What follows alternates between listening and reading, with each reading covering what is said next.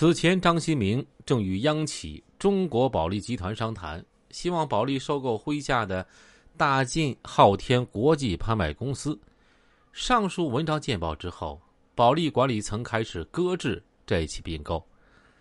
被抓之前的张新明在山西的时间并不多，从二零一四年春天开始，他的主要精力放在了北京东三环的新大中酒店。这里的几间包房内。由他组织的一个网络舆论战斗班子，主要业务是每天网络发帖，攻击和他争夺大宁金海煤矿的诉讼对手——山西沁河能源董事长吕钟楼。是说，二零零一年的山西沁水县国有煤矿改制，造成八百亿元国有资产流失。很明显，这项工作收效甚微，因为其网站缺乏基本逻辑。稍有能源知识的人就知道，中国煤价是二零零二年年底、二零零三年年初才开始起飞的。此前，国有煤炭企业普遍困难，估值很低。这个网站班子的领衔者是张新明的同乡，澳门洗马仔武全旺。前几年，二人因澳门赌债纠纷，在张的举报操盘之下，吴两次因涉嫌诈骗被通缉。还因偷越国境入狱，武和家人曾为此到处举报张新明涉黑操纵司法。二零一四年八月十三日下午，在北京北三环一家饭店，财经记者见到武全旺的马仔浙江衢州人胡斌。胡称，武全旺初中文化，不会写东西，对媒体网络更是一窍不通。天涯等各大网站以及微博上的攻击帖，联络诸多媒体，全是他的小团队操盘。甚至武全旺的微博也是胡在管理。据知情人士透露，张新明雇佣武全旺操盘网站的代价是两千五百万元，含一家叫珠海西溪珠宝投资公司的资产。武全旺因此被包装成为著名晋商。但是武却拿出很少一部分钱，把这项工作转包给了胡斌，这让其怨言很大。那个时候，胡斌并不相信张新明已经被带走，坚称其是配合调查。当天晚上，胡的雇主武全旺也在珠海一饭店被警方带走。此后，胡斌电话就很难打通，但其并未人间蒸发，而是跑到了香港向吕钟楼当面认错。承诺立即删除所有的人身攻击帖子。在新大中酒店的团队中，甚至出现一名僧人，他的某信昵称是释延中法师，个性签名为湖南省南岳大庙永州市芝山寺住持，头像则是其穿僧袍站在澳门新普京赌场前的照片。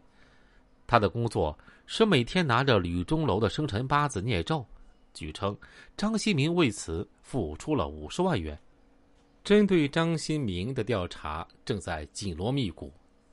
在山西采访期间，有许多人告诉财经记者，审计署正在调取大宁金海煤矿的各种审批资料。大宁金海煤矿说是矿，目前仍是一片白地的煤田，位于山西晋城市阳城县听店镇，井田面积。五十三点七平方公里，设计年产规模三百万吨。如此大面积的空白资源，在煤矿遍布的山西极其罕见。二零零三年十二月二十四日，在山西省国土资源厅矿业权评估确认委员会会议上，有二十八宗矿权价款评估结果获得通过，其中新办煤矿矿权八宗，其余为改制、增层扩界或者非煤矿山。这八宗新办煤矿矿权有三宗隶属于国企，一宗隶属于上市公司美景能源，其余四宗民营矿权分别为大宁金海煤矿、古交原相煤矿、香宁姚发煤矿和香园大平煤矿。引人注目的是，张新明获得的大宁金海煤矿和原相煤矿矿权，评估价格分别为二点二四亿元和九千万元。何瑶发的一千四百万元，大平的三千六百万元，不是同一量级的。山西国企晋煤集团和兰花集团对大宁金海煤田均渴望已久，也占有地理优势，不料竟然被张新明截胡。二零零二年底，煤炭价格开始暴涨。张新明的家乡古交是山西焦煤集团的后备矿区，藏有大量品质极佳的焦煤。在当时，新矿权仍被政府严格审批，资源费一吨不过几毛钱。还可以分期缴纳，最长六年缴清。谁能获得新煤田的矿权，谁就可能在未来的开采转让中获得数十倍的暴利。二零零三年，张新明麾下的山西金业集团又取得了古交中社、洪崖头两个井田的探矿权。二零零五年，证照到期之后延期了一次。二零零七年，因政策规定无法再延期。成为无效探矿权，但二零一三年七月竟然又起死回生，最后过户给了华润。财经记者了解到，为获得大宁金海矿权，张新明于二零零三年三月专门注册了山西金海能源公司。资料显示，金海公司最初由张新民和北京人李三友、澳籍华人常红共同出资三千万元注册。其中，李三友、长虹各占股百分之二十。